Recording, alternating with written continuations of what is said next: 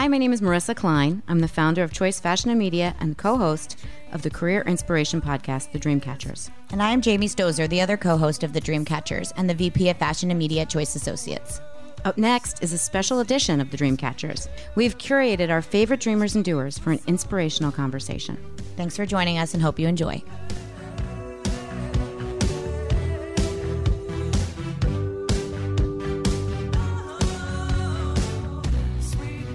Good morning, everybody. We're going to get started. You ready for us, Ming?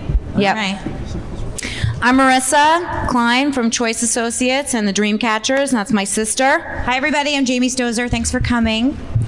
And I, I have we have this incredible panel for you, um, thanks to Paola and Brooke and her team here at MPZ and this amazing space that I love to call a second home of Bellworks.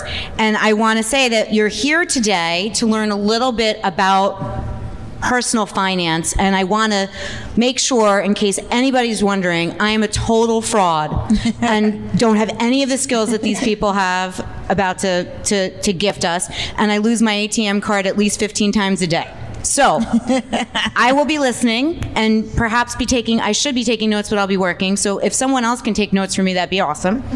Um, and we usually will let our panel introduce themselves. Um, Jamie, is there anything you'd like to say before everybody starts doing that? No, I, as Marissa said, we'll have our panel introduce themselves. And as she mentioned, um, we are here today as an extension of the Bellworks team. We uh, run a staffing firm in Manhattan. My dad has been in business for 45 years. We run a division of that, so we're recruiters by trade.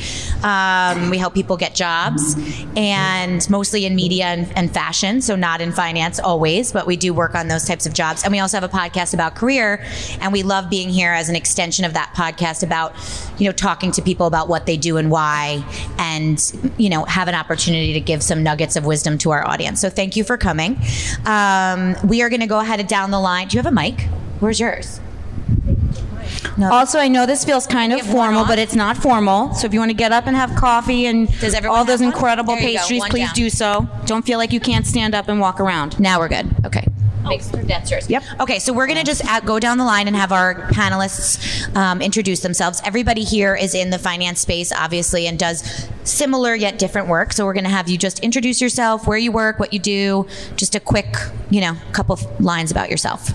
Hi, my name is Elena Ladygina, and I'm a wealth advisor and a partner at Withum Wealth Management. Um, and really, my focus is helping my clients with their financial planning and investment needs, uh, really kind of connecting the dots to make sure that they're making optimal decisions in their financial lives. We have offices in New York and New Jersey, um, and I've been in this business for more than 15 years and love it. Hi, can you hear me? Okay, I'm Pam Perskie. I actually I've been in the wealth management family office business for the last 20 years. And around a year ago, I left a very large multifamily office. I was running their New York office. Um, we managed 150, uh, we managed money for 150 clients that represented $25 billion. So the average family was a bit north of 100 million. Um, and I started my own business because that there's so many changes happening in the industry. I'm sure we're going to talk through it. And I really wanted to be able to help clients earlier in their life cycle before they sold the business, before they monetized some of their wealth. So I could be there throughout all those different inflection points with them. So it's been a crazy ride. It's been exactly a year um, tomorrow. So No um, way. That's no, good time. Congratulations. Happy So- anniversary. So I did it. And um, I have eight clients so far. So I've been really thrilled and happy I made the leap. Good for you. I love it. Thanks, Pam. Uh, my name is Keith Owitz. Uh, I'm a financial advisor uh, for Edward Jones, located here in Bellworks. Uh, full service uh, financial advisor, which means uh, I'm licensed in securities as well as insurance, uh, all designed to help uh, accumulate wealth and protect your wealth. Uh, so, um, you know, as part of wealth management, uh, I provide solutions based advice, uh, such as helping individuals, families, small businesses uh, plan for their retirement, plan for comfortable retirements. Also plan for kids' college education, 529 plans uh, for um, both grandparents as well as uh, families. Um, plan for the unexpected as well as do estate planning considerations. So if you have any uh, financial planning needs and you're local within the community and you feel like you need some financial advice, uh, feel free to call my offices. Uh, John Marchetti, managing partner for Monarch Benefit Advisors. We are located in this building. We have a two prong approach. We're a full service insurance brokerage. So we specialize in benefits, employee benefits, and P&C, property and casualty policies for small businesses. And our other side is tax free retirement strategies as well as life insurance. So we're a little bit different than some of the folks up here because we use insurance products versus financial products, but we do work uh, in the same wheelhouse and, and hand in hand with them. So if anybody is interested in anything like that, if you own a small business or any kind of tax free retirement, we'll be glad to sit down with you. Good morning. My name is Kapil Rathi. I'm the founder and CEO of a six month old startup. We are a crypto trading venture. Um, I have been on Wall Street for about 25 years. Started, started my job, career in, in technology at AT&T uh, about a couple of miles from here in Middletown, and uh, just got sick of sitting behind the computer. Moved to finance. I traded on New York Stock Exchange floor. Then I moved into the high frequency trading, algorithmic trading business. And for the past two, three years, I've been following cryptocurrencies very closely. I'm sure you guys all have heard about Bitcoin, blockchain technology. There is a lot happening on Wall Street, how the cryptocurrencies are essentially just disrupting the banking business, the investment business, and we are now, we just started our own venture to just take advantage or leverage this new phenomena that's uh, disrupting the Wall Street. That's awesome. So I use Venmo. No, I'm sorry. Okay. Uh, sorry. Was that not appropriate? Okay. Only, only when you can't find yeah, your ATM okay. card. Yeah. So just quickly before we keep going, we're going to do a raffle at the end. Uh, we have a couple cute questions or a cute question that we're going to raffle off, and just to go over the prize fast, um, we're going to raffle off a consultation with your choice of one of these guys up here that you know might work with your plans in some way, small business or individual, um, a consultation with my sister and myself to do your resume or your LinkedIn or whatever else career wise you might need, um, a book from one of our colleagues who could not be here today. She wrote a book called The 30 Day Money Cleanse, where she basically took the idea of cleansing, how we all kind of do it with food, but what how you do that with money. Um, and she will send a signed copy of that, which is a, an awesome book. Um, so we're going to raffle off that little package of a prize at the end. So stick around if you're interested in those prizes, and we have some fun ways to win them. Um, so to move on a minute, you know, obviously we now got a little sense of what you all do, and obviously we have a bazillion questions, myself included.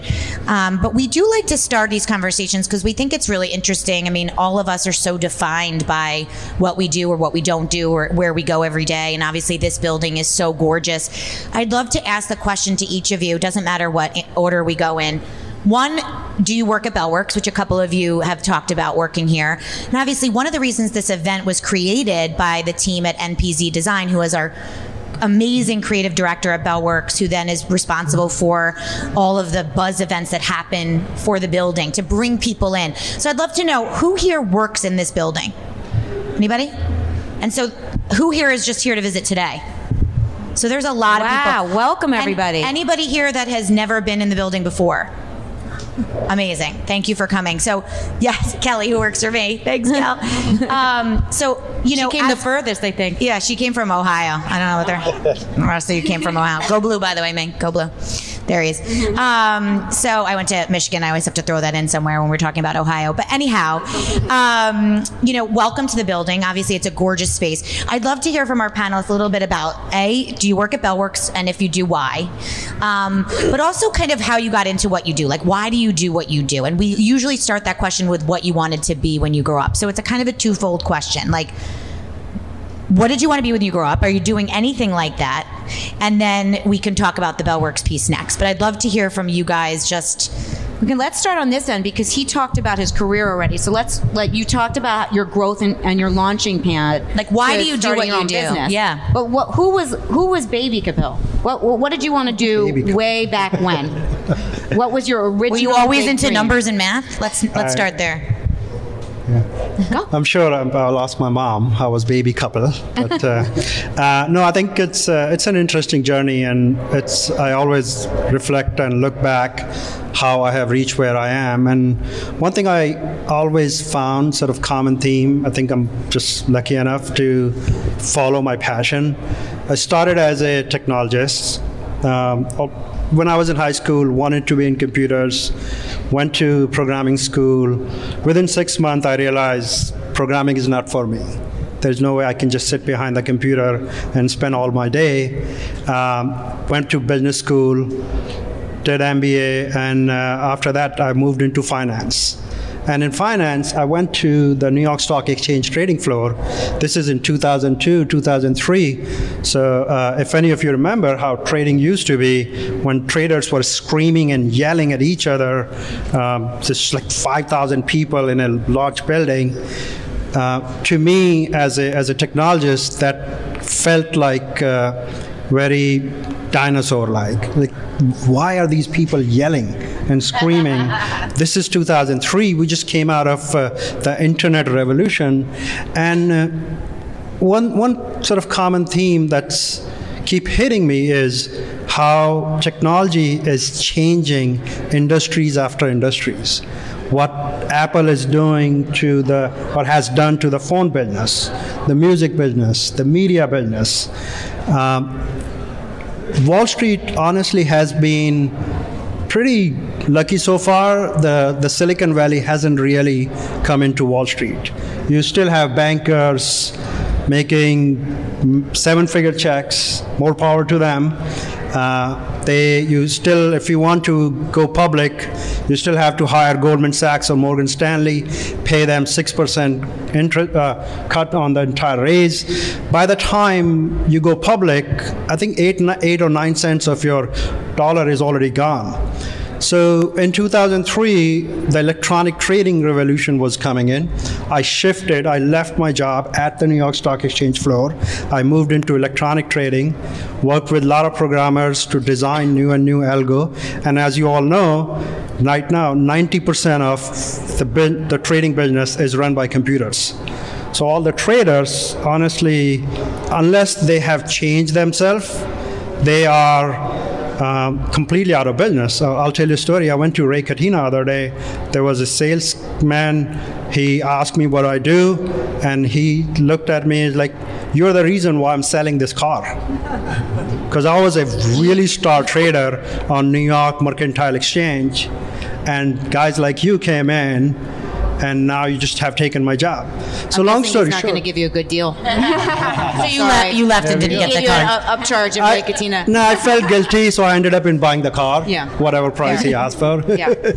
Uh, but that just tells you that like the world is changing so fast, and I kept looking at it. Two years ago, I started looking into crypto, and um, a lot of I'm sure probably you, some of you will argue that crypto is just a, um, a sort of uh, another uh, bubble, but for someone who's been in Wall Street for that long, there is so much power, so much um, potential in this new technology.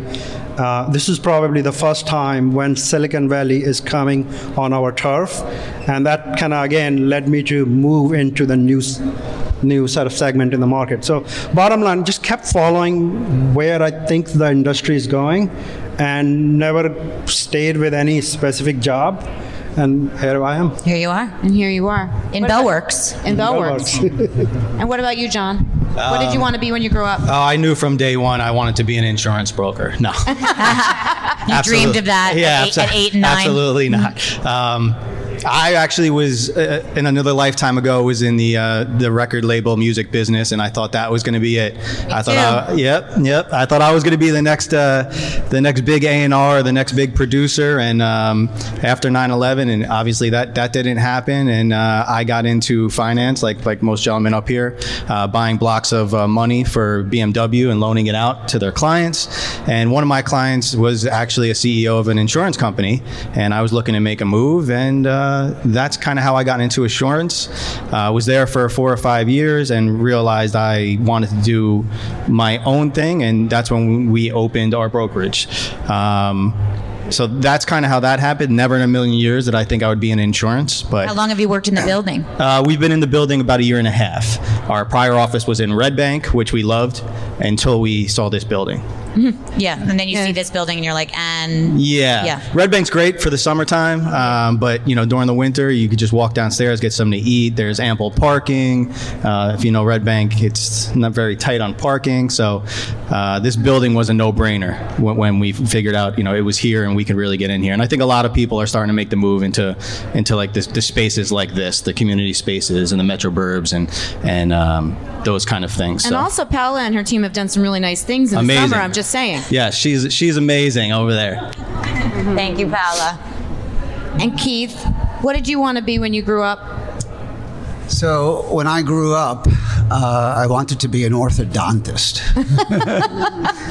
this was uh, like at the age of 13. You know, all my friends were getting braces, believe it or not, and uh, I myself got braces as well, and saw how lucrative this business was. And I was good in science, and I was good in math, so I figured, hey, this would be a great career.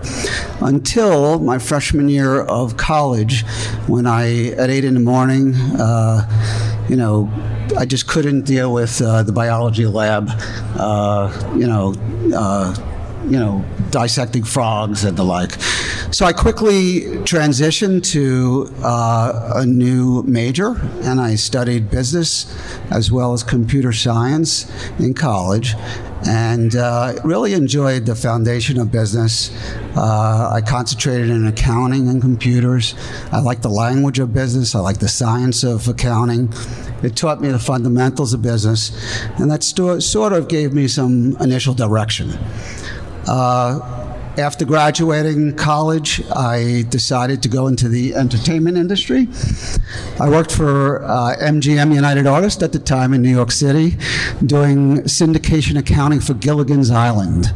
Um, it only lasted a year. Back then, computers were not really advanced. You worked on 13 column, columnar type paper, and uh, it was quite boring. I did a couple of years in uh, banking before I landed uh, for a 25 plus year career at home box office. So I uh, always was attracted to entertainment, was pursuing uh, television. At the time, you know, HBO was taking over the world. Uh, in terms of television, premium television was quite a new concept. America was becoming wired for cable. So I found this great company and started as a financial analyst working in the uh, accounting and planning group. Had an opportunity a year or two later to go into planning, got my MBA finance through HBO in Wall Street at Pace University uh, in financial management and investments. And I started doing financial planning for the company. Uh, what I did there was I helped executives uh, put together and develop strategies and plans um, to reach their goals, their financial goals, and I helped HBO reach certain levels of financial success. I enjoyed the work. Uh, when I left HBO, which was only six years ago, um, I was uh, the uh, senior executive uh, running the strategic planning, financial planning, and M&A groups at HBO. Uh, it was a good ride. Enjoyed the product, uh, Sopranos and Game of Thrones and Sex and the City. Everybody has a different you put, favorite you put show. cupcakes on the map. It's because of Carrie Bradshaw that everyone eats cupcakes for all those years. Yeah, and martinis for Yeah, that. and martinis. Cosmos. Cosmos. Cosmos, absolutely, and Yeah. shoes. so, uh, so leaving the career about six years ago, uh, I, you know, a little soul search, figure out what I do, what I like to do, uh, and I figured out I really like to uh, to help people figure out what their goals are. You know, I did it. So do we. you know, so most of us do that here, and you know, uh, you know, guide them and advise them. So I looked for a financial firm, services firm. They all seemed to be interested in my background, uh, and I picked what I felt to be the best firm, and that's Edward Jones. Best for culture, best for independence. They're the largest independent in the uh, country, 18,000 offices. Um, they manage over a trillion dollars of assets. There's zero debt. Their investment philosophy is to uh, invest in high quality uh, financial securities to help people achieve their goals. Um, and, um, and that's something I was very attracted to. So I've been with them several years now and opened up my practice here. That's sort of my story of how I got there.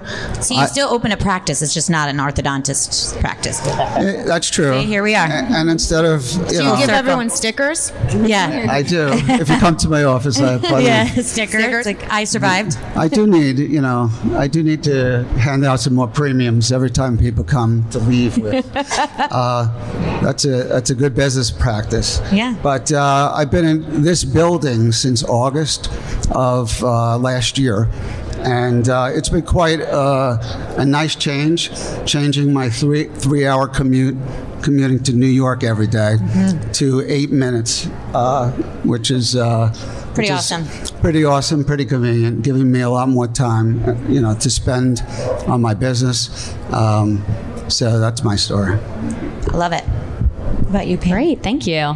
Seems like a common theme here that people have had winding careers and that in the end they sort of chose something where they saw that their specific skill set and personality um, was more aligned. My can you some back back up? Okay. Uh, my story's similar. I wanted to be an architect um, and design buildings like this. I was I thought I wanted to be an architect because I was great at math and art, but then I didn't realize there was like tons of physics involved and other things that I wasn't as interested in doing.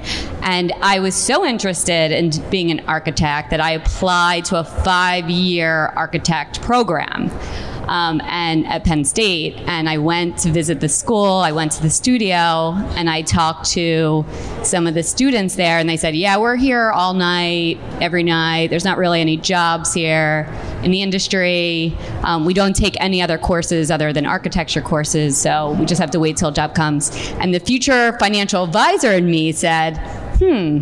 I think I might change direction. So, nothing against architects. I actually think what they do is fantastic, but I I ended up not not even going to Penn State. I went to Penn, um, and I just figured out um, what I wanted to do. I transferred into um, Wharton to do finance, and I just followed the normal path of all the other students there. I got a job in consulting, strategy consulting. So I traveled around um, the world helping uh, CEOs, you know, with their with their businesses and. Um, then I ended up at a venture fund, starting up online businesses and playing different roles in that. And then the dot com bust happened. So I saw it as a good time to just figure out really what my career was, what I was doing with my career.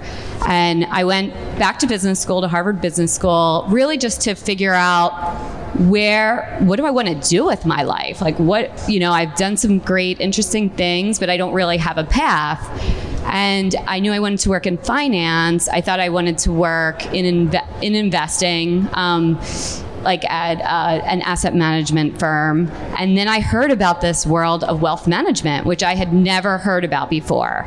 And I said, oh, I get to advise people and who have real life concerns, real life considerations. It's not just buy this stock, buy this bond. It's what do you want to accomplish in life? What do you want your family to accomplish? What is the meaning to you? And what will this money afford you to do? And so I started out, um, again, just sort of following the normal path. I started out, out at Morgan Stanley doing private wealth management.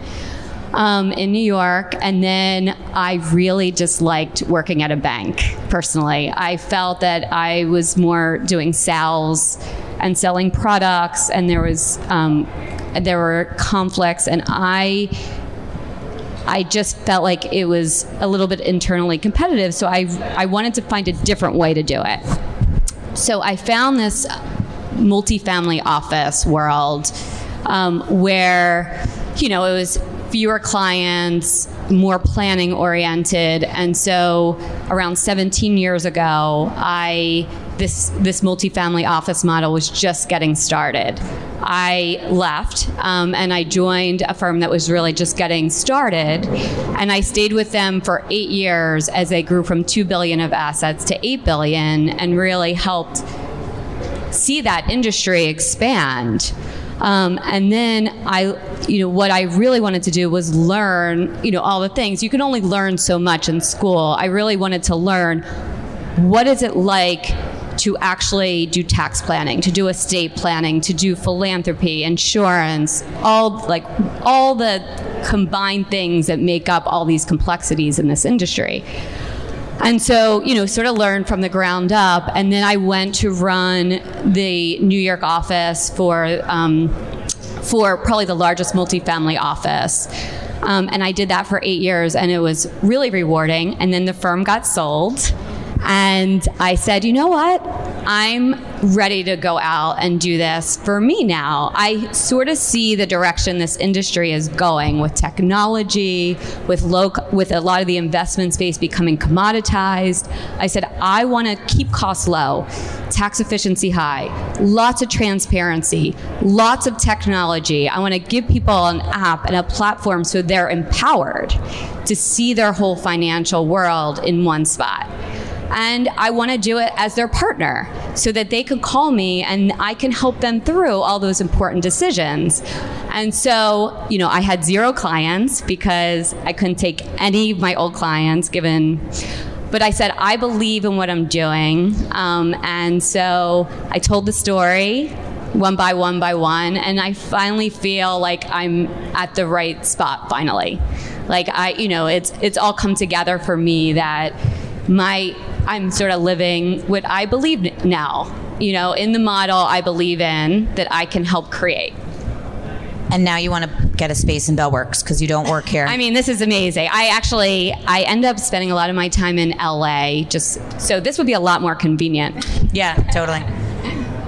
Um, so my story uh, begins a little differently. I actually grew up in Siberia. Yes, that is Siberia, the one across the world. um, and I, when I was growing up, I actually wanted to be a policewoman and and I think I wanted to be a policewoman because I wanted to help people. I sort of always had that caring and nurturing type of uh, natural personality, and so. Um, but then I realized what a policewoman would have to do, and I decided that's probably not for me. um, and but I've always been great with numbers, um, and always enjoyed kind of the logic and numbers. You know, make sense, right? One plus one is two, even though now they're teaching math that one plus one is not actually two. I'm not sure how that um, but uh, so, and then when I came to United States uh, in high school, you know, numbers were easy.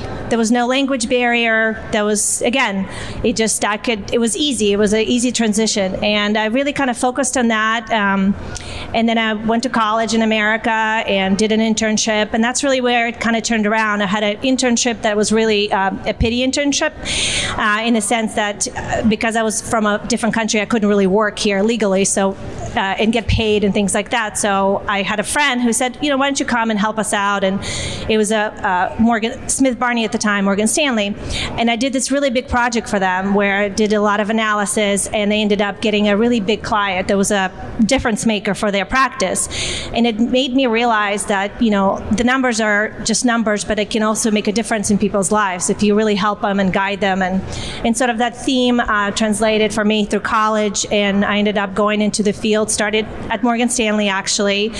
Um, did that for three years and actually also did not enjoy that environment of selling products and competition and not the right competition um, from kind of my standpoint of view.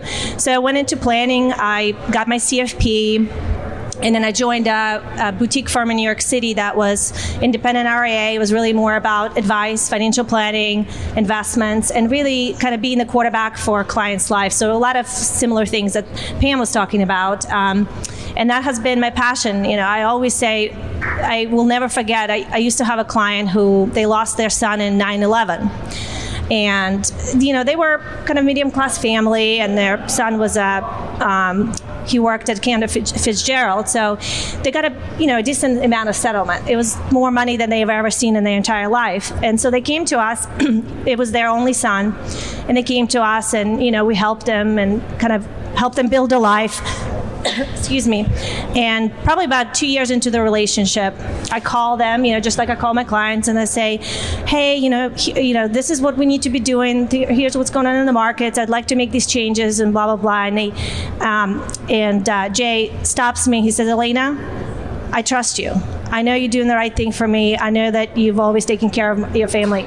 Whatever you think." That's we we we going with your advice, and the reason that's important to me is that it's not about money. It's not about, for me, it's not about that. It's just really looking and, and saying, you know what, I make a difference in somebody's life. They can go to sleep. They don't worry about it. They don't think somebody. And that's what, that's what inspires me. And that's what gets me out of the bed every day and go help people is, uh, is helping them kind of make things uh, I always say it's um, simplify the complicated, making it just be easy and comfortable. So that's what you know, I think Love what that. you just said actually parlays into what, you know, we have a room full of people here that are coming to a lunch and learn. And I'm sure there are some people in the audience that are maybe interested in working in finance or personal finance. That might be a few people.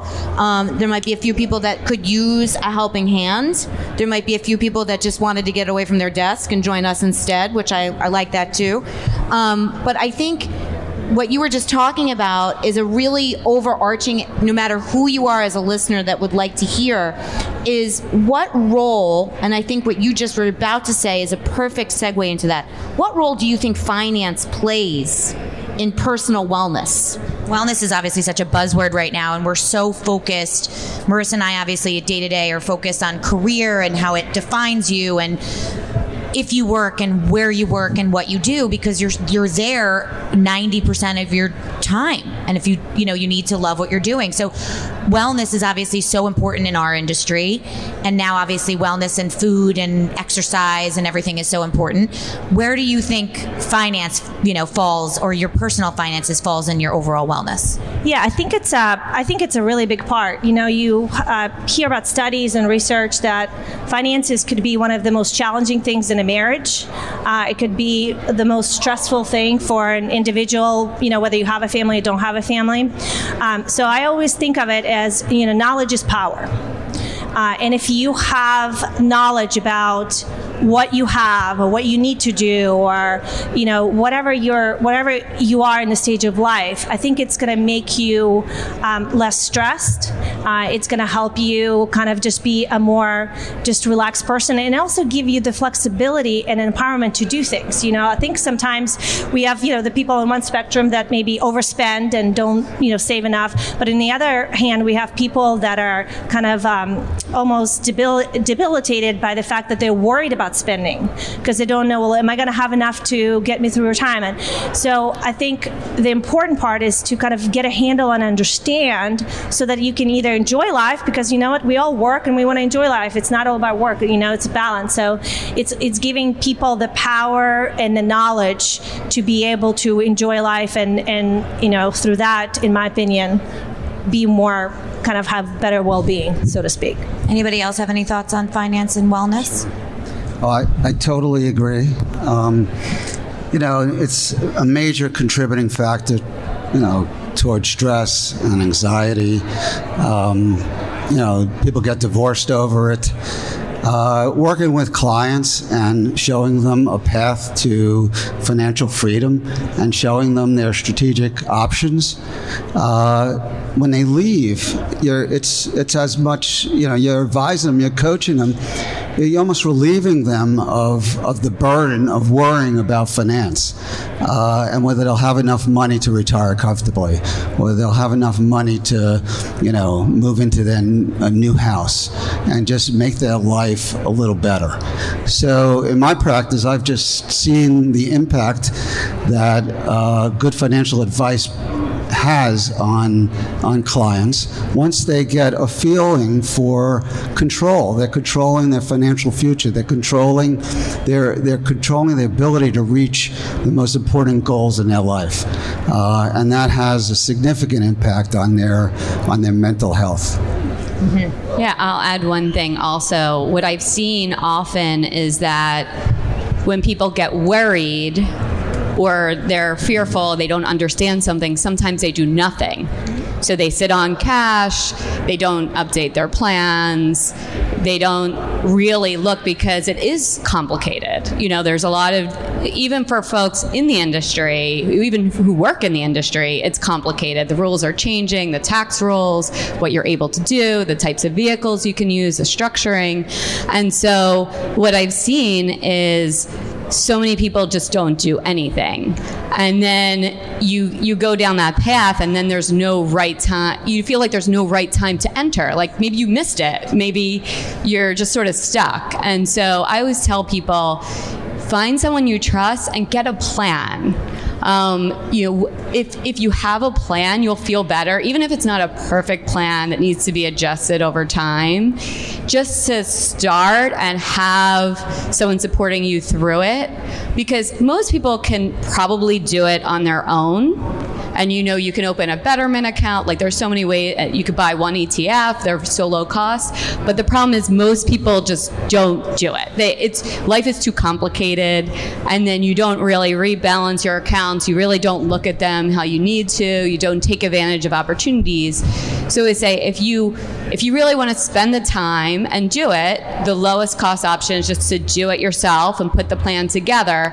But most people need some support by someone they trust to help them through it and just to stick to the plan. It's it's actually the just getting the plan and making the first move is sort of the hardest part i found Yeah, I would I would agree with that too, and I think just to add to add with what you said, um, I mean we're all advisors by trade up here, but I would say that we're more educators.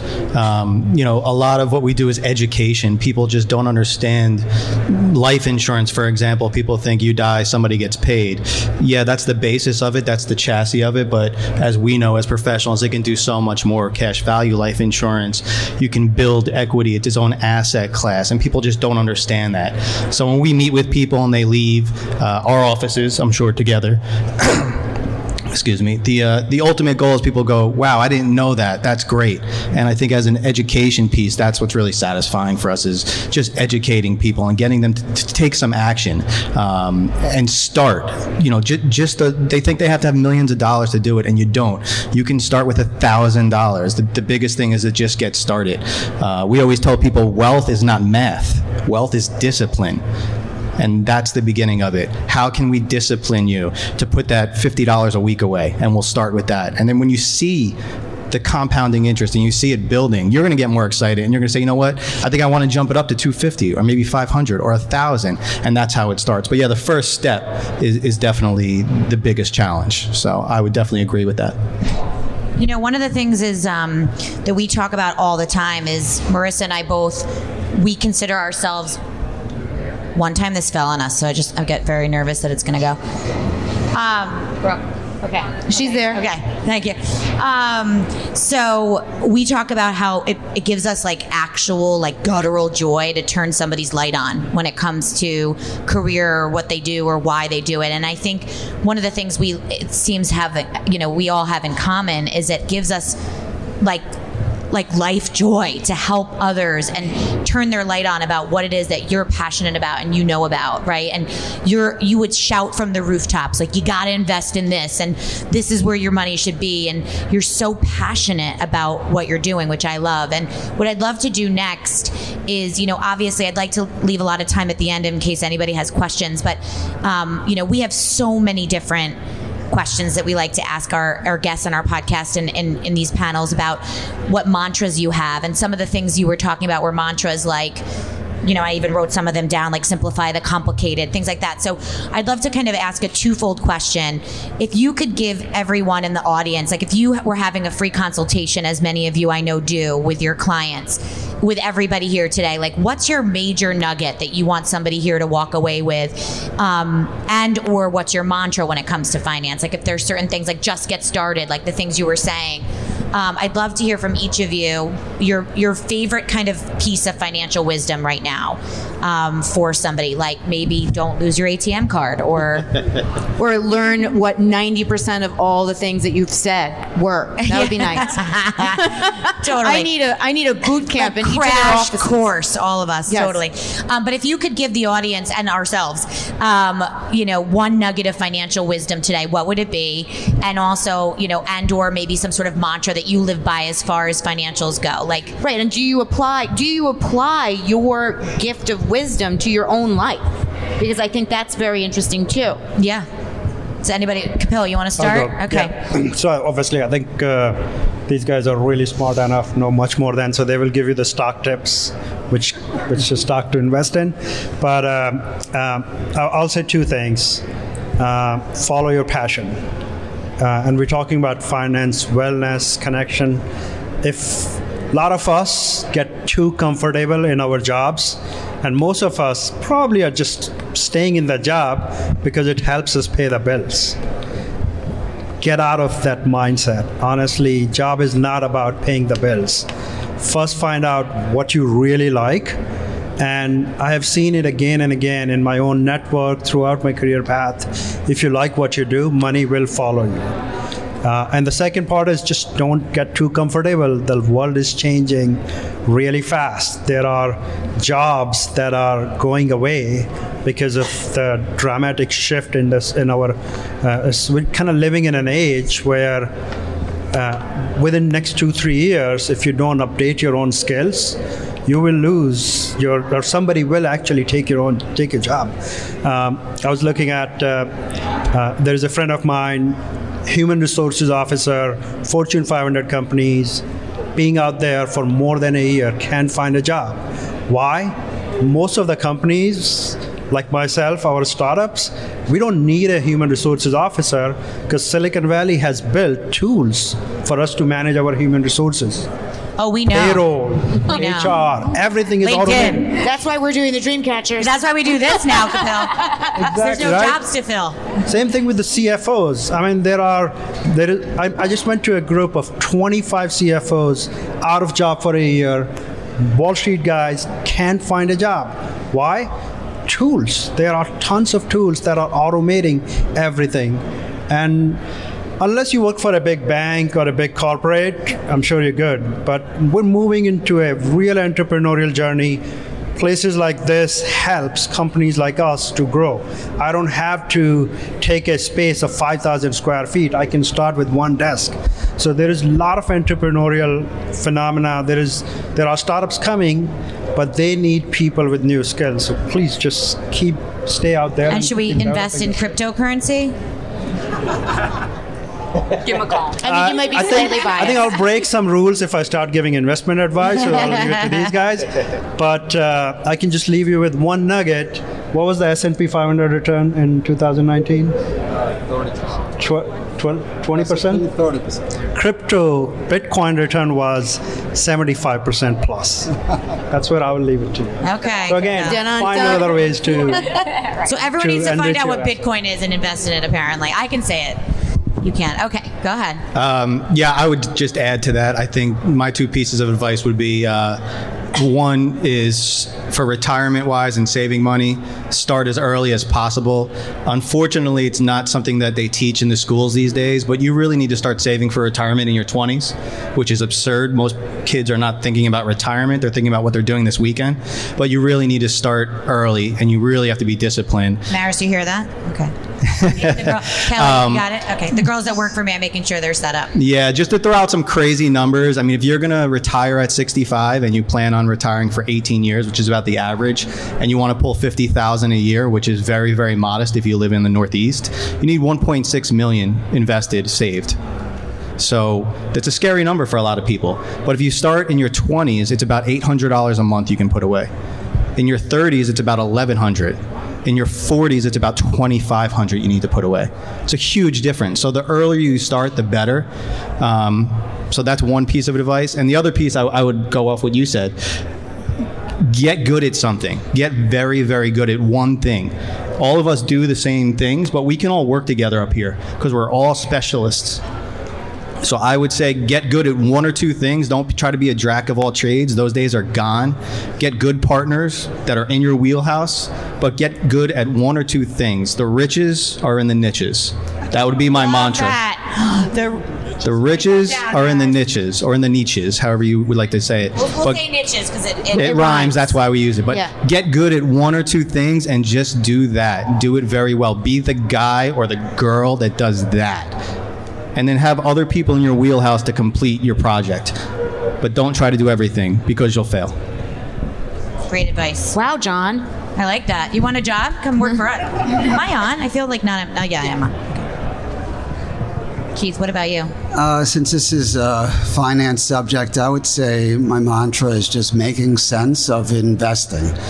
Uh, and that really means, uh, you know, doing a lot of uh, planning yourself, trying to figure out what are your goals, you know, what are your short term goals, you know, what are your long term goals uh, and work with somebody who uh, could help you uh, develop a plan to achieve those goals.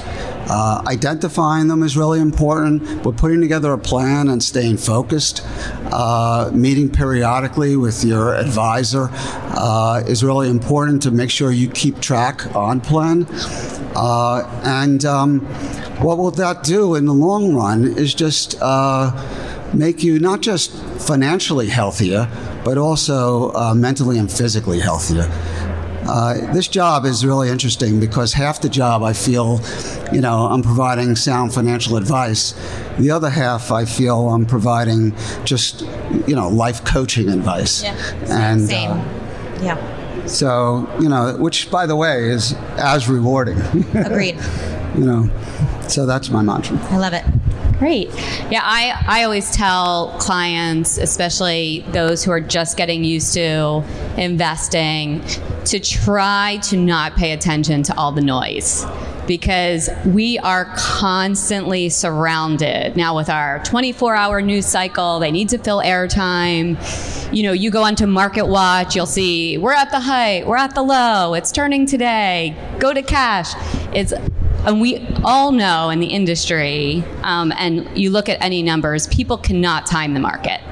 If they say they can, it's it's really you should run the other direction because we really don't know what's going to happen at any time. We could take a, we could look at the history and we can try to Like a project. weather, you're a weatherman, right? You could try to project, but the the best best is to stick to your plan, put together an asset allocation that makes sense for you throughout the cycles. We will have a cycle. We don't know when it is. This is a normal part of investing is that you go through cycles and you stick with your plan through it because if you sell at the bottom, you locked in your loss and you you potentially can never make it back. Um, and even if you get the timing right once, you move all to cash right before a sell off, it's almost impossible to know when to get back in. And people who got that timing right in 2008, 2009 are still sitting in cash today and missed all of that run up. Um, so I always tell people, make a plan that feels comfortable think about the downside make sure you're comfortable and then forget about the noise turn off jim cramer when he tells you to yells to sell in your ear because the world is filled with fear and greed and that's what really rules it the ones who the ones who really last are the ones who think about their liquidity think about their balance sheet they plan for the big events in their life. They take risk off when they know those things are coming and they just stick with the plan. And then the other thing I would say um, is if you're working with an advisor and they're talking about things you don't understand and you don't feel comfortable with them, then get out because you know i work with some athletes and entertainers and the stories i hear of like these people telling about this investment and that investment and things they don't really understand It's like if they can't explain it to you in English and make you feel comfortable with it, then don't do it. This is, you know, everyone should feel the empowerment, being able to ask the questions, understand the fees. This industry is surrounded by hidden fees left and right make sure you understand, get it in writing. If you don't like what you're hearing, then find someone you trust because you don't you don't have to be in the dark.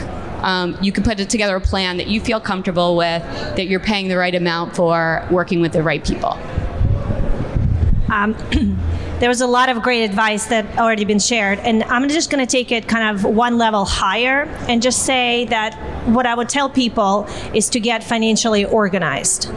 So before you kind of put together an investment plan, a financial plan, just get organized. And what does that mean? Know what you have know what you need, know what's coming in and out of the door as far as your income and expenses. You know, the biggest financial mistake people make is not knowing what they need or have, or not understanding what they have or what they need. So, just before you even do any of these great suggestions that everybody said, just get yourself organized and make sure that you know. And kind of the second part of that, and that would also apply to those that are thinking about careers, know your why why are you getting into prof- this profession or a different profession? No, why are you putting together this particular financial plan or this investment strategy? Because the why is really the driver, right? We get so bogged down in the details of stocks and cryptos and this and this and this, and all that is just details. Uh, and if you really stay true to the why, um, then it just makes the road much clearer, and you're going to have more success because you're going to really stay on course love it. I think that's a perfect time to maybe see if there's anybody in our audience that has a specific question that they would like to ask of our panel. Um, if there's anyone, is there anyone that wants to raise a question? Raise your hand so I can honor that. And don't be shy because this is not formal. This is intimate. Don't be fooled. Feels formal because it's big, but yes. It's intimate. Should, should we? Oh, here's Ming. Turn that on. Hold on, there he goes. Wait, so we can hear you. So a Wharton fan here. Yeah, Wharton shirt. Okay, are we on? Um, I was wondering just to, to step back a little bit. There are there are a lot of people that lack discipline on the spending side, so they don't have as much money to invest in the first place to take advantage of all your useful advice. Particularly if you have a couple where one's a spender and one's a saver, can be especially exasperating. But I wonder what what you tell people who are having trouble making ends meet because they're just too impulsive, spend too much, go to the supermarket when they're hungry, don't have a list, mm-hmm. buy clothes on impulse just because they're on sale. I mean, are you reading you, my mind? I'm just wondering. I mean, how do you how do you get people to be more disciplined on the spending side so they can have the money to invest to reach their long term goals in the first place? So um, I could address that. Uh, most of the time, typically in the early appointments, uh, I get people to, I ask people what their budgets are. How much do they spend? And uh, most of the time, people just don't know. You know, how much do you spend monthly on your needs? So, um, to help them out, I provide a guide and, and I provide a guide that is simply a budget worksheet. And it identifies all of your essential expenses, like housing, car expenses, your food, grocery shopping, your utility bills, and then all the discretionary stuff. And quite often, if I'm dealing with a couple, a husband and wife, and one's a spender and one's a not, it's you it's it's an interesting meeting because you know that's why you're a life coach. now what you're doing is you're isolating the, the, you know the discretionary spending.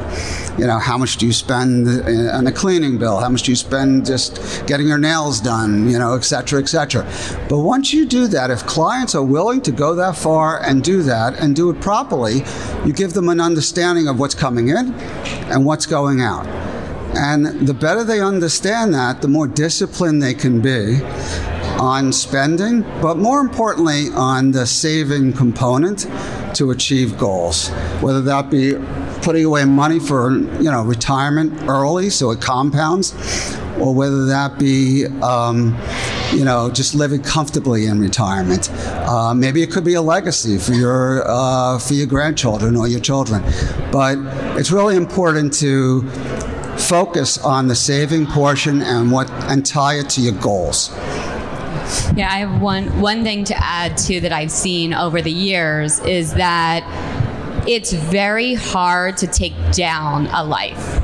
Like once you expand your lifestyle, it's very difficult. You know, you send your kids to camp, you do a fancy vacation every year, you buy a second home, you buy a third car, you have extra help. And I do tell clients when they're going through these points, you know, they had a child, they had a grandchild, they're thinking about a second, third, fourth home. I they're thinking about private travel. I do have them pause and just think through what that actually means over the long term. Because again, very, very difficult to take back a life. Um, if you could keep your expenses, your outflows lower than your inflows, you will be able to put money away. You will be able to do planning. It will compound over time. You pick up once, you buy a second home. Sometimes people say, oh, it's a million or two dollars or 500, whatever it is. But you don't add in all the expenses year after year that come with that decision point. So I tell clients to pause before making a major life change and really build out a cash flow that projects that and then make an informed decision. Like we should all live great, happy lives, be able to do things that bring us joy, um, be able to spend money that we all earn. But just make sure it's the right thing and you're thinking through the implications of it. Because I think a lot of people sort of you know, similar to the supermarket. They go in hungry. They see a great ha- they see a great house. It seems great, or they see something they want to do and they jump on it without pausing to think of the long term implication. And this is at every wealth level. I see this with my hundred million dollar clients who do something all the way down to someone who's just really trying to make end meet. People have this issue at every single wealth level. That's what so, I was just, I didn't mean to interrupt, but that's what I wanted to say to normalize that for our audience and also for me, just saying. Um, when you're talking or you're giving advice to people that have, that have so much money, right? Money that's unfathomable for, for most of us, and yet the messaging is the same. I think that's incredibly empowering for the rest of us. Yeah, I mean, I, often my wealthiest clients, I'm talking hundreds of millions of dollars, feel the poorest because they have expanded their life so much that they are stuck in millions and millions of dollars of annual expenses and then have private investments and homes to support and trust for the kids and everything else where they actually can't access their money. We have to take out loans for them to live.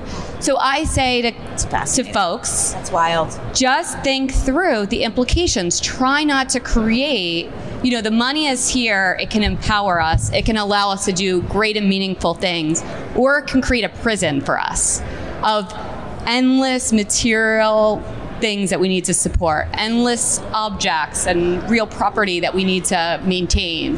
And it can cause a lot of extra stress and complication. So think through, don't create the complication and the extra life just to do it. Think about what really matters to you and then do the things that are meaningful to you. Yeah, and I, I, think to add with your clients too, once you get to that level, it's a lot of keeping up with the Joneses, which is very nothing will drive you to be broke quicker than trying to keep up with the Joneses. Yeah, it's funny. I, I say, I say, you know, I had or Kardashians. Yeah, you know, and, and I and I have folks, and I always tell them to to revisit and think through. You have a hundred million, but you feel poor. Like that's just that's just think through this. You have health. You have you know, things that you need. You don't have to worry about the next paycheck. Just remember the things in your life. But this goes to all of us. It just goes to right? show you it that money, all of us, although important, doesn't really change the end game, right? So, you know, I sit here and I'm listening to you all, and I'm, I'm taking in so much information, and I'm sure I'm speaking on behalf of some of us that maybe doesn't have, don't have the courage to raise their hand, so I'm raising it for you. You know, I think it's a very intimidating fact to be in your 20s, which canvassing. No offense to any of us. I don't think there's a lot of us in our 20s today. Um, but when you're in your 20s, to be told you need to save $800 a month when your rent is probably your entire paycheck, those are really difficult things to process and i think that that probably it's facts and sentiments like that and unfortunately living in the tri-state area that set up the bad habits because people are set up in the area that we live in to fail no matter what because they're just trying to get a job which is what jamie and i try to do and by the way dream jobs don't pay money and dream jobs don't pay money that then pay rents that are more than their dream job and then you can't live in the city if you don't have X. I mean, that's what we deal with. And those are where the habits start. Right. So whether it's, you know, the $800 a month when you're something in your 20s, there's no way that's happening. I would walk down the street. If I asked every kid that walked past me in Manhattan if they've saved anything, I would go, chances are I would bet the 100 million that Pam invests that none of them are doing that, right? But Right. you're in their 30s. But my point is is I do think there's something a common denominator that is healing in all of what you're saying that when Pam gives advice to someone that has 100 million dollars in their bank account and the rest of us don't have that, it's nice to know that the problems are the same. And you could take, you know, to your point of saying, you know, sometimes like in our 20s, it doesn't feel like you could save 800. The thing about is, and Pam said, uh, you know, earlier talked about kind of the status quo of not doing anything, is that it's not an all or nothing proposition, right? So if we're saying, um, you know, probably even in Pam's situation with her clients, it's not, she's not saying you can't take a vacation. She's saying don't take a private jet to the vacation, right? Like buy a first class ticket and it's still so and i think it's it goes to all the different layers. So to the young investors or young workers i'll say okay you can't save 800 that's fine. Try to put as much into your 401k that employer will match right? So it's because if so let's say most you know most big companies will say we'll match up to 3% if you contribute 6% right?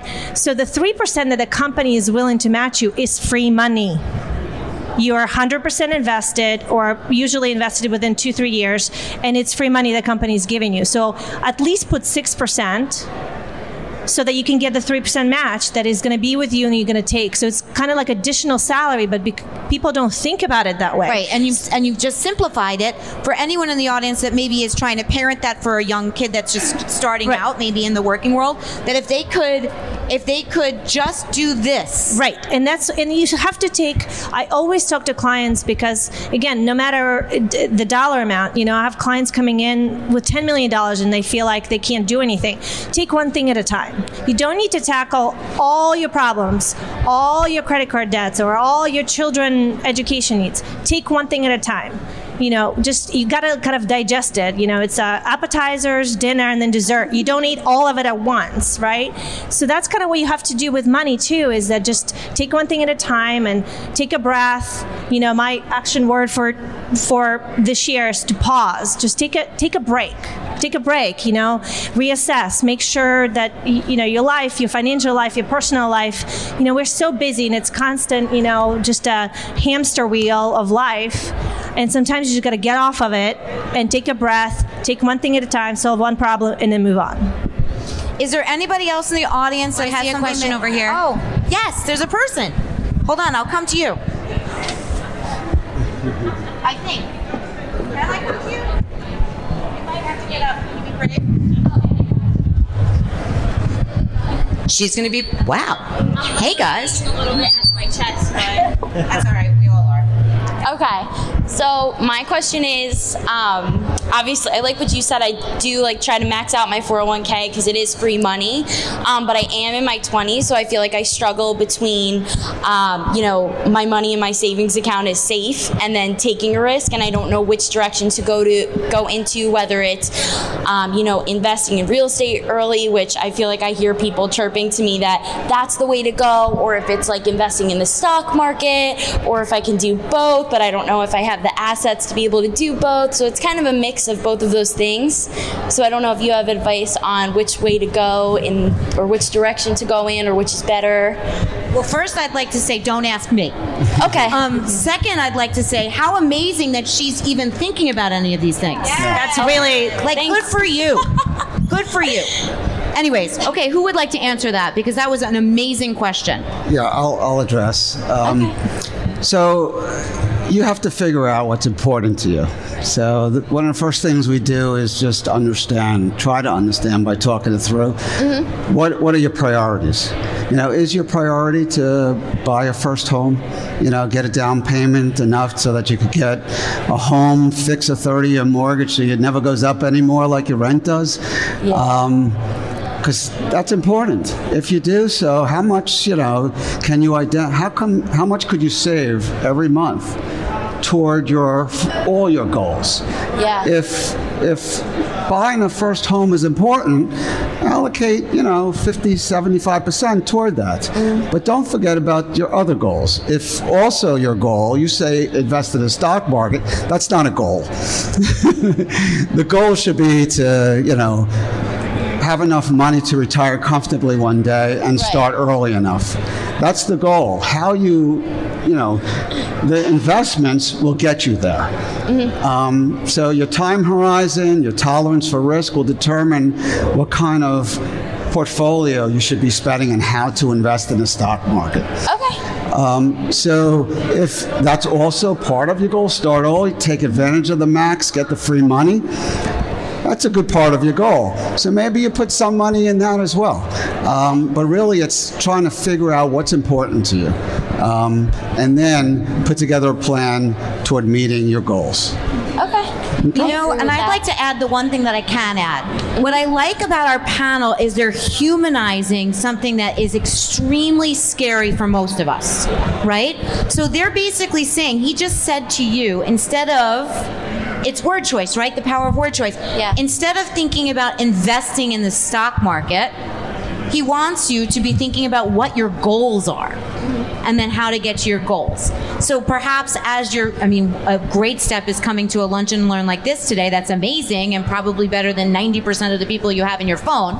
But my point is you could take away from this, what do I really want to gain? Right. And then you could sit down with someone like him and say, how can you help me get there? Rather than trying, and I think somebody else said, um, try not to get so caught up in the noise. Yeah. Right? So that's what we all hear. We hear stock market, we hear real estate. You said it yourself, chirping. Yeah. So you don't want to deal with the chirping. You want to actually humanize your own wants. Yeah, because it boggles my mind. I'm like, okay, Of so what's right and what's wrong, but there really isn't an No. that. it's really like up to me. Right. So it's really your personal journey, and you, you can. And by the way, someone else said your plan can change. So your personal journey and your personal plan as of today, and how that looks, and then how what you could do in order to honor those plans. Okay. I think that's great.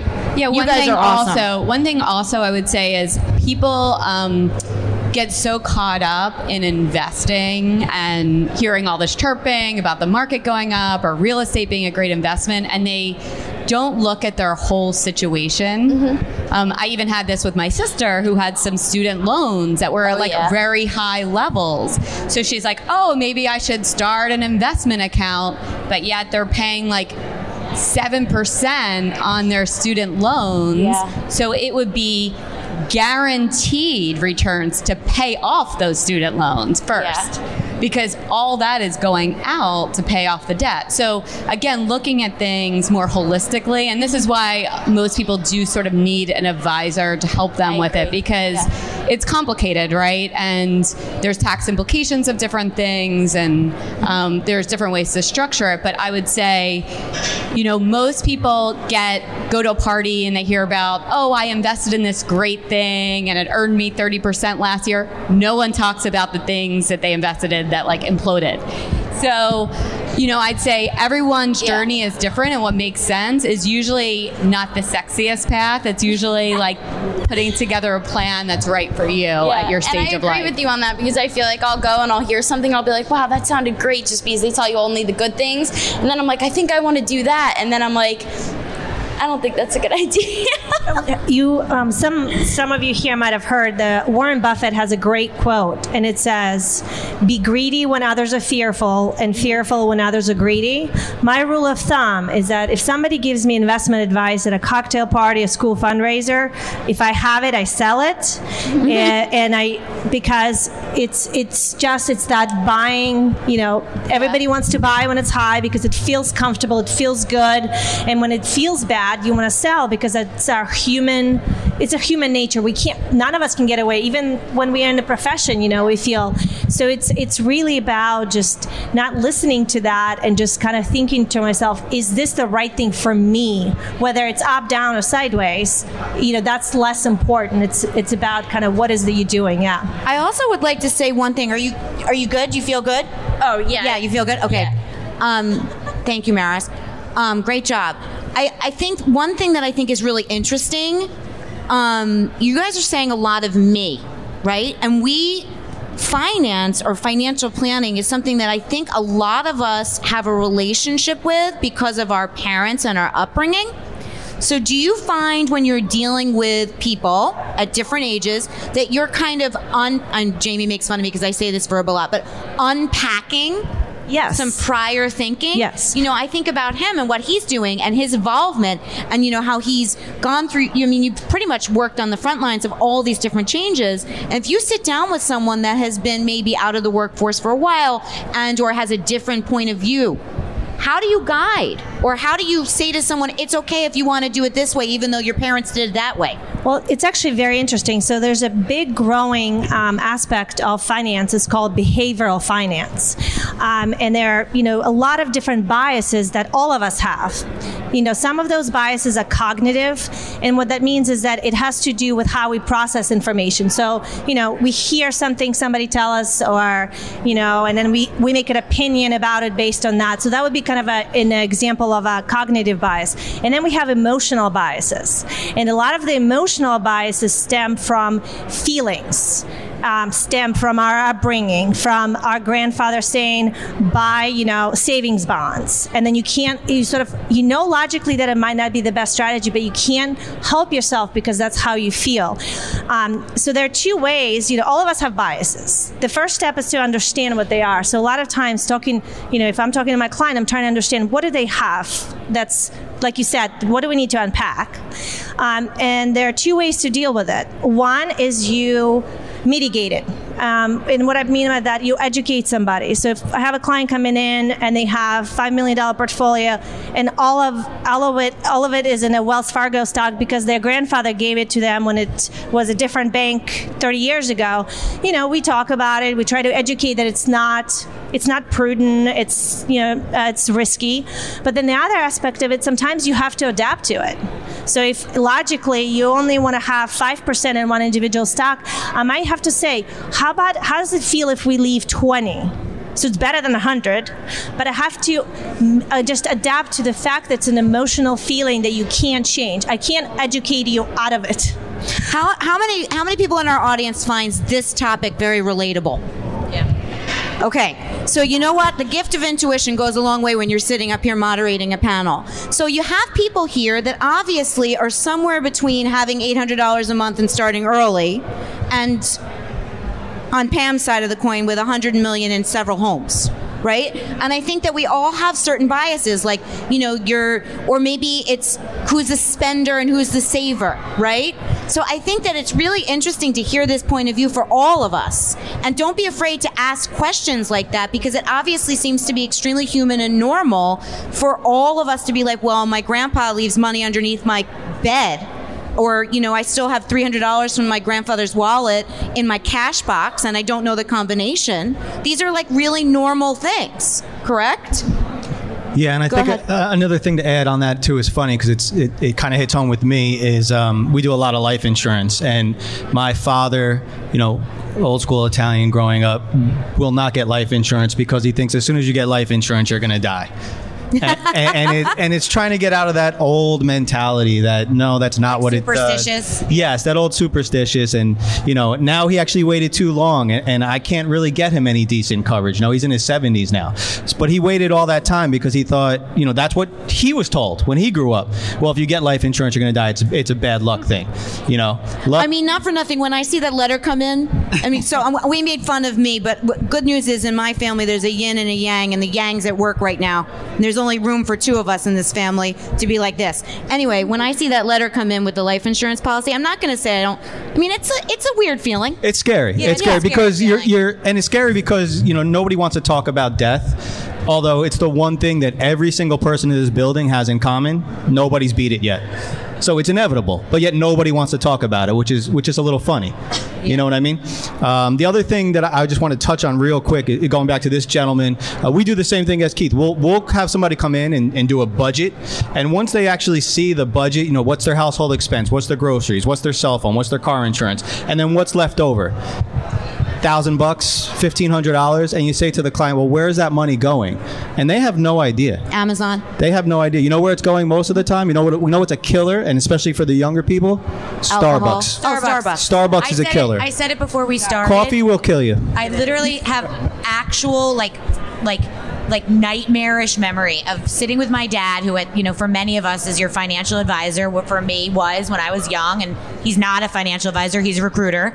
Um, and I would sit with him and be like I gotta figure something out. Like I can't get out from underneath and he's like well maybe if you stop going to Starbucks every day that's 350 a day Yeah, $4 five dollars a day. I mean, that's hundred and twenty-five dollars a month when minimum. I was in my 20s, I brought my coffee and my mug, and yeah, it's a. It's and, a and your it's a game workplace probably has a Keurig. You can Yeah. probably get your coffee for free, but your habits, that's where the discipline comes in. You really have to It's think. emotional habit. It is found money, right? That's $125 minimum a month. That's found money. You know, another thing is, let's take a look at your credit cards. If you have a $10,000 credit card bill and you're paying the minimum, you're not paying anything. Let's look at a balance transfer. We could transfer that over and get you two years with no interest. Now, whatever you're paying on that interest, that's found money now. Sure. We can invest that.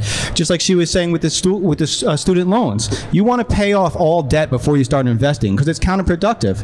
Even if you're investing and you're getting a five percent return. But you have 7% on your student loans. You're losing 2%. You're not making any money. And people don't think of it that way. So that's why it's great to talk to friends and family. But you have to sit down with a professional and kind of let them open your eyes to some things that probably never even crossed your mind before.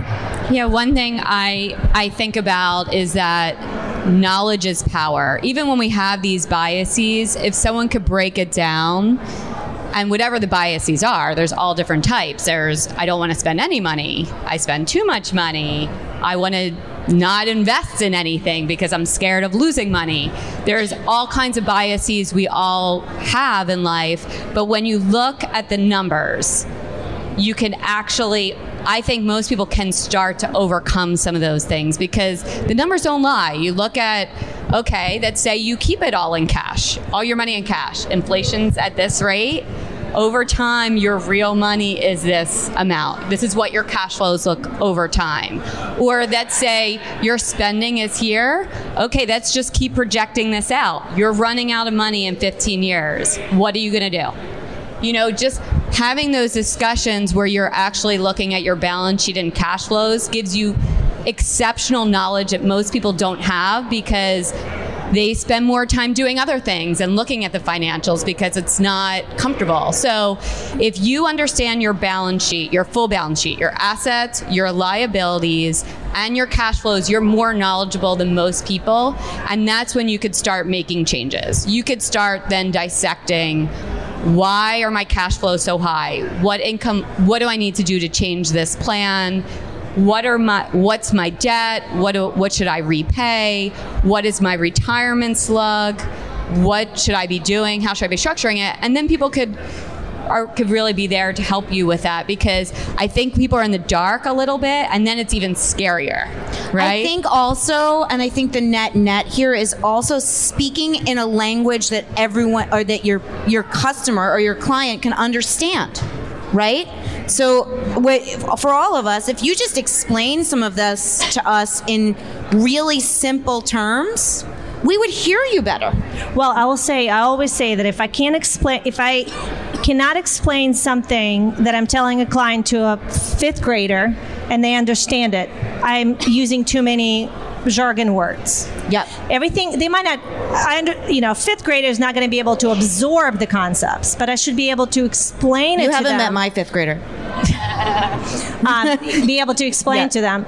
Um, the one thing I'll just add, and um, I'll politely disagree with the Starbucks analogy, and I'll just add to that is that if you want a Starbucks, have the Starbucks, but understand what that means in your plan. I go to Booskerdoo in Fairhaven, New Jersey, and I get a coffee every morning. It costs me three dollars, and I happily spend it because it makes me feel oh so good. But then I make other choices throughout my day to make sure that the three dollars that, that I spend, I don't I don't reallocate there. And the point of me bringing this up, and I do it jokingly, uh, but truthfully, really, is that it goes back to priorities. Right? Life is just a a stream of balancing acts. You know, unless you have unlimited resources and you discipline and you're never going to live them, we all have to make choices, right? And I think that's the important part is looking at the choices and saying, this is important to me, this is not important to me. Right, like perhaps you'd rather have your Starbucks or your Booskerdoo and not a new shirt. Absolutely. Or Right? you were instead of buying a you know hundred dollar shirt, you say, I don't need a hundred dollar you know tank top. I'm going to go get a twenty dollar one. So it's all about just the choices and the options and and making the right decision for you. And it sounds similar to all of us in our relationship with food. You know, if Uh, you don't eat pasta every day and you try to avoid the pasta, then on the weekend you can go have out for that large cheat meal. You can have your baked ziti and spend it on your Starbucks. exactly. Wait, pasta's not good for you? No. Oh, Well, that's a different panel. that would make sense. I, I feel like we could talk about this for hours. It's so so enriching. I love everything that you guys are saying, and we typically would would close with a couple of fun questions just to kind of like lighten the mood and get to know you a little better. Um, but I'd love to kind of maybe close and maybe if we have time for one or two more questions at the end, but with you mentioned your action word of pause. I love that. I think it's something that we none of us do enough of in finance, in life, in anything is to take a beat. Um, but if we could wrap with what is your action word for 2020? Obviously, we're a month in.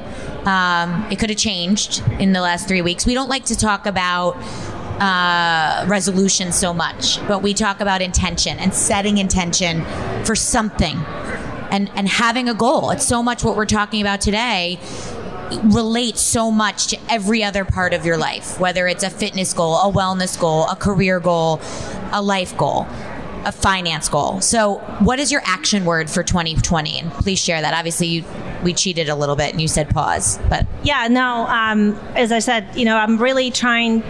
Uh, I think pause. Uh, the reason it resonates to me because it really goes into every aspect of your life. You know, I am a working mom. I get get my kids ready and take them to school. Sometimes I'm just like, come on, come on, come on, come on, come on. this, this, this." And then I'm and I'm thinking, you know, my kid's only going to be four and five one time.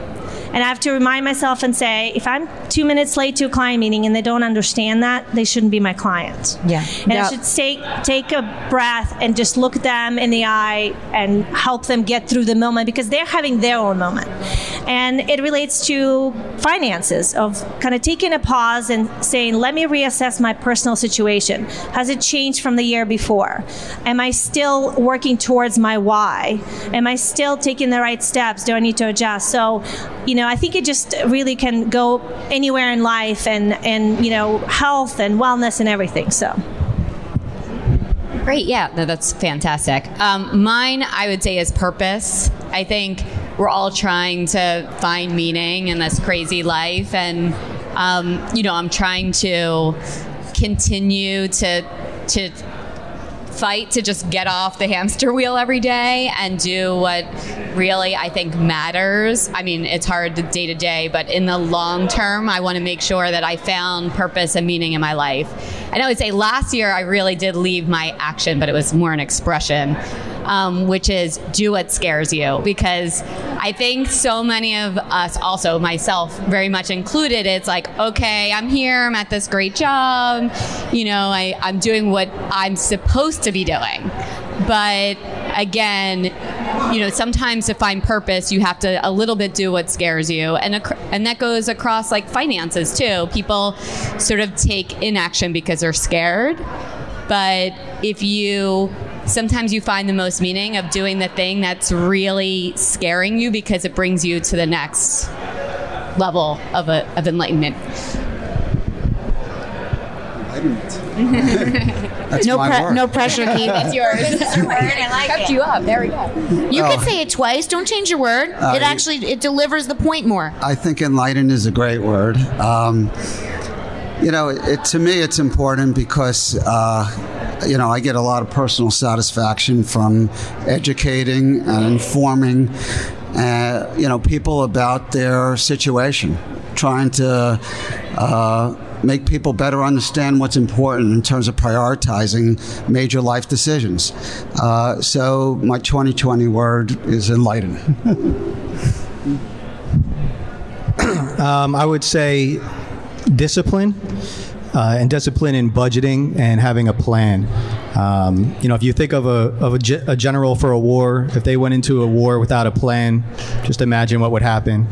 If you got into your car to drive somewhere, but you had no directions, you had no plan, imagine what would happen. So people try to do the same things with their finances. There's no plan, but they know they need a million six, two million dollars by the when they're 65 to retire. That's their goal, but a goal without a plan is just an illusion. So I would say discipline, planning, and budgeting would be the the theme for 2020. You're always on a budget. Those are really good ones. Um, if I have to choose one, I would probably say learning. Just find something new for 2020, new skill you want to build, whether it's uh, financial knowledge. Um, to, to the young lady there, um, there are millions of tools out there. If you haven't done it, open an account on TD Ameritrade or Schwab. They'll give you $25,000 to play with the phantom money and you will learn the stock market without losing a single penny. So find these type of tools. There is plenty of learning opportunities. um, skydiving. That sounds surfing. better than Minecraft. Of course. There's, there is there is a lot of tools available to learn and just never stop learning. So what do we have? We had pause. We had purpose. Pause, purpose, enlightened, Enlightened. discipline, and learning. Love That's it. a that's a that's a healthy roster. We have a lot to do, people. Well, I think you know we like to wrap with um, one fun question. That was a little fun. That was still businessy. Um, and we like to bring it back to Bellworks because we're so happy to be here and to be able to be in the building and here. So, our question we have three fun questions that we typically ask our podcast guests at the end, but I think what we're going to do for this one, and then we can do our raffle. If it's your first time in the building, obviously your answer will be different. So just bear with me. So we usually say, "What is your favorite go to, go to order at your like hometown favorite restaurant?" Okay, so like what you would order in Siberia, maybe.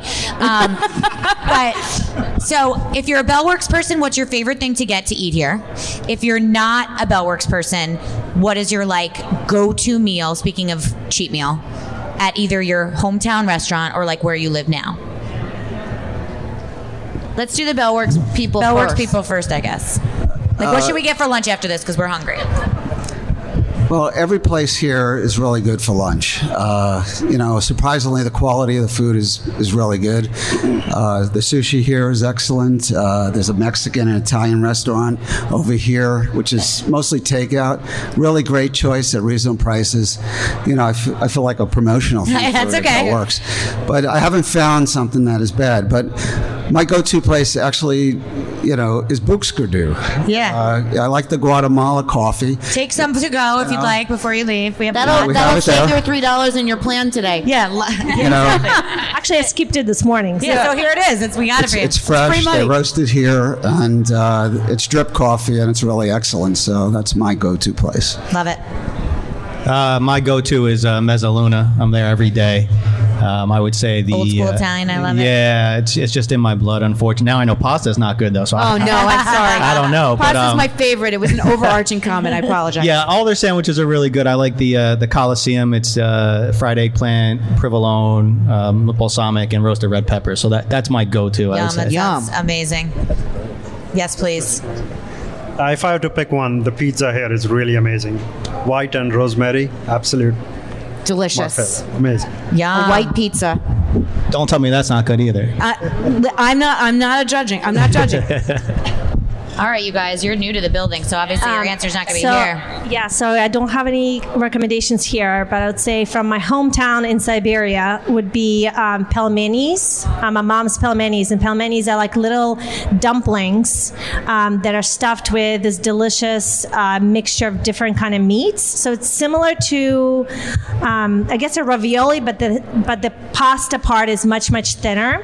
Um, so that's kind of my Yum. childhood thing. Can you make them? Um, maybe haven't, but yes, I can make them. Um, but if uh, locally, um I love uh, Yumi Sushi in Red Bank and and Seabright. That's kind of my my favorite. Same. So yeah, this is my this will be my first time eating here. I'm going to check out these pizza pasta options. Um, I grew up in Philadelphia, so I have to say I love the Philly cheesesteak. So Where do you get your steak? oh, I knew you were going to ask that. I feel like I've been all around, like Pat's, Jim's, like everywhere. But now, oh, this is so good. But actually, I go to South Jersey a lot. I don't know if anyone's been like you know, to like Atlantic City area. But I love the subs there. I mean, I don't know what the, is in that bread, but they Yeah. are so good at White House, Dino's. Yeah, White I, House, so I good. like. We actually get my mother-in-law brings some for us like every week when she comes. So we we eat a lot of that. Um, and then in the area, I we go to Urban Coal House. My whole that seems to be a crowd favorite in my house. It was Old go Tommy's right in Red Bank, and um, the chicken noodle soup is great. I love pizza, pu- the salad. I heard their wings are good too. Yeah, they have good wings wings. so good. Everything. Amazing. I love that. I love just breaking it down for a minute because it's just Yeah, you know 'cause so we're all- much we're all the same. So we're gonna just um, one more question. Anybody else have a question before Alex? Yes. Alex has Alex question. is taking and then the mic. do- and then we're gonna do our raffle. Hi guys, how we doing? One more. Oh, you. Um, so first thing I should say is you guys will be proud of me because I'm one of those weirdos who actually does not drink coffee. Um, so no Starbucks for me. Some people might call me a sociopath, but we'll just gloss over that. Um, so my question is about home ownership. So there's a school of thought out there that says that buying a home is actually not a good investment these days. Um, arguments aside about millennials and avocado toast and not being able to afford to buy houses. Um, so, what do you guys think about that? Do you think it's still a good idea to buy a house or to rent for as long as possible? What do you think? I've actually seen that school of thought. I know it's the uh, Grant Cardone kind of school of thought. So I'm sure everybody has a different opinion on this, depending on you know where you put your values, what generation you're in, what your industry is. So. Um, in my personal opinion is, you know, buy as much real estate as you can. They're not making any more of it. So I, I don't think it's always going to go up. You know, obviously we had 2008 when it went down, and as to somebody's point who mentioned uh, Warren Buffett, when everybody's selling or can't afford it or they're foreclosing, that's when you buy. If you would have bought in 08 and you're holding now, you're in pretty good shape. So I would say real estate, whether it's home ownership or buying an investment property or a building, beats renting any day. Renting, you're just throwing money away. You're leasing. Actually, I'm going to disagree for a second. This is what makes the cookie crumble, right? Yeah, and I do talk to people because I think it, de- it definitely comes back to the balance sheet and cash flows. If you are going to buy a house and not keep it for more than like five to seven years, the transaction costs are pretty high. It's pretty hard to overcome that. And over a long term, real estate tends to sort of go up with inflation. I mean, look, there's pockets that go up higher.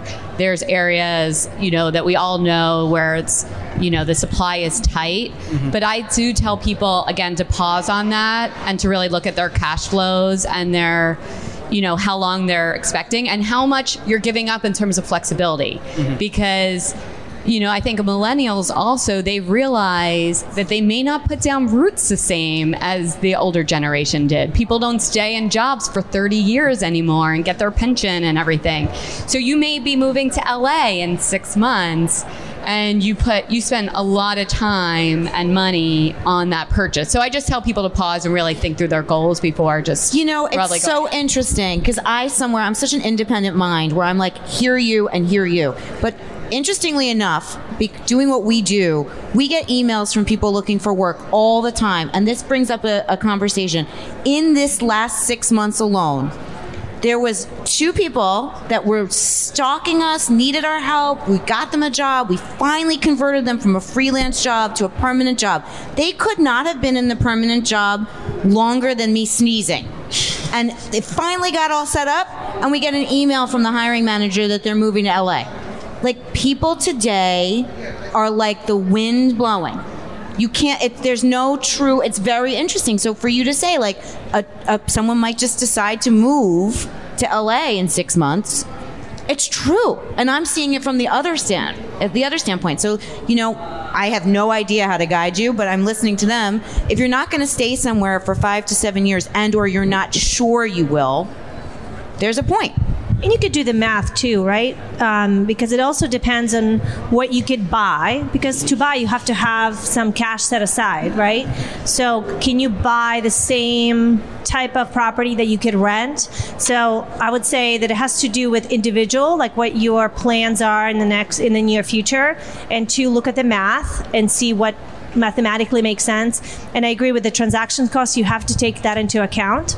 Uh, most people don't um, to make sure that because you have to buy, then you have to sell. So, um, but it's so it's not a. I don't think it's a cookie cutter answer because it could be good investment in the right circumstances. Does that answer your question? Yes, it does. I don't want you to move to LA. Yeah, don't move to works LA. for us. Works for choice. Buy a No. house. We're going to open an LA office. Yeah, right. You could do that for us in LA. I think enough. Paula had a question guys. as well. Yes. Yes.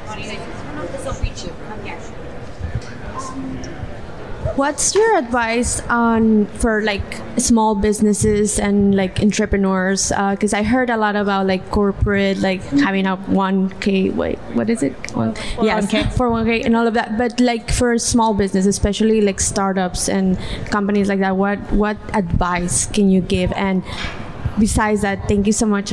I learned so much from all of you. The advice was great. But yeah, I just want to know that. So, so maybe I could start there. Um, so, for small businesses, uh, what I do as an advisor is I design tax advantaged retirement plans for small business, such as 401ks, profit sharing plans. If they're a very small business and a startup, a SEP IRA might make sense or a simple IRA makes sense. A lot of it depends on the owner's interest and the what they want to do with their employees. If they want to retain their employees and provide a benefit, then they'll consider a match. Uh, you know, so there's a lot to consider, but um, you know, with uh, small businesses. Uh, retirement planning becomes very much a focus. The other thing that's important is cash management. Um, many small businesses, you know, they're just you know, they don't know uh, how much money they have in the bank. And once they have enough money in the bank, you know, you could make capital decisions on it, or you could invest the money uh, appropriately for their purpose. It all depends. It's no different than an individual or a family, but it's understanding what their business is all about, their priorities, uh, and helping them invest appropriately for those priorities. So if I can just add one thing from one startup guy to another startup lady here, uh, it depends on obviously your goals. Um, if you are looking, if you are starting a like a retail business, and if your goal is cash flow, so everything he said makes sense. But if you're starting a company and eventually your goal is to have a, some sort of exit strategy, find the VCs, or go public or sell it, then you have to think it in a very different direction. How you want to sort of uh, value your company, whether you want to create a revenue focused company or an EBITDA based company. Um, WeWork great example. Kept losing the money, but still kept raising more and more capital. They attracted a lot of talent. Not saying follow what Adam Neumann did at WeWork, but that's a strategy that startups should look at. What my exit plan is. Mm-hmm. What, where do I want to get out of there? Do I just want to use it as a cash flow, or eventually five, six down the road, if I'm looking to exit, then work on with a VC or an M&A advisory firm. They can help you quite a lot on that. Does that answer your question? Um, okay, so I think that unless anybody has any last minute questions, I think that we can wrap up. Um, I can't thank you all enough for being here. This was very enlightening. Speaking of enlighten, um, for me and I'm sure for Marissa and our audience, I'd love to do our raffle. Um, again, for those that didn't hear me at the beginning, we're going to raffle off um, a gift bag of a couple of things from us at Choice and the Dreamcatchers, uh, a resume or LinkedIn workshop if you have that interest in or need that, and also your choice of a consultation with one of our panelists in whatever capacity that you would like to pick their brain, as well as a signed copy of a book of uh, financial you know, kind of advice book that we were able to obtain from another panelist that couldn't be here, New York City based uh, financial planner. Um, so if you're interested in participating in the raffle, here is the question. Wait, Ready? wait, wait. This seems like a very aggressive crew, so I just want to make sure you follow the rules. She's going to pose the question, and whoever's hand I see go up first will be how we delineate if you can guess in order, and whoever gets the guesses right first will win. Exactly. no balking. Go so, ahead. So our question, actually, Marissa came up with it because it was funny, and just to be super kitschy and bring it back to just being light and being enlightened, um, we wanted to bring it to money. So, who here can tell us what ATM slash bank is in the building? Oh, she definitely answered. She raised her hand. I back saw in that. the back, Back in the there. gray. Can't Did you say her. OceanFirst? Ocean first. There's our She's a winner. Woohoo! All right, so come and see us in a, in a minute to uh, claim your prize. Thank you so much for coming. Thank you for being here. To our panelists, thank you to Ming for our sound. And NPZ Design for being our partners. And Bell Works, thank you for Bell Works, Howard Works. and Thank you so much for having all of us here. Yes.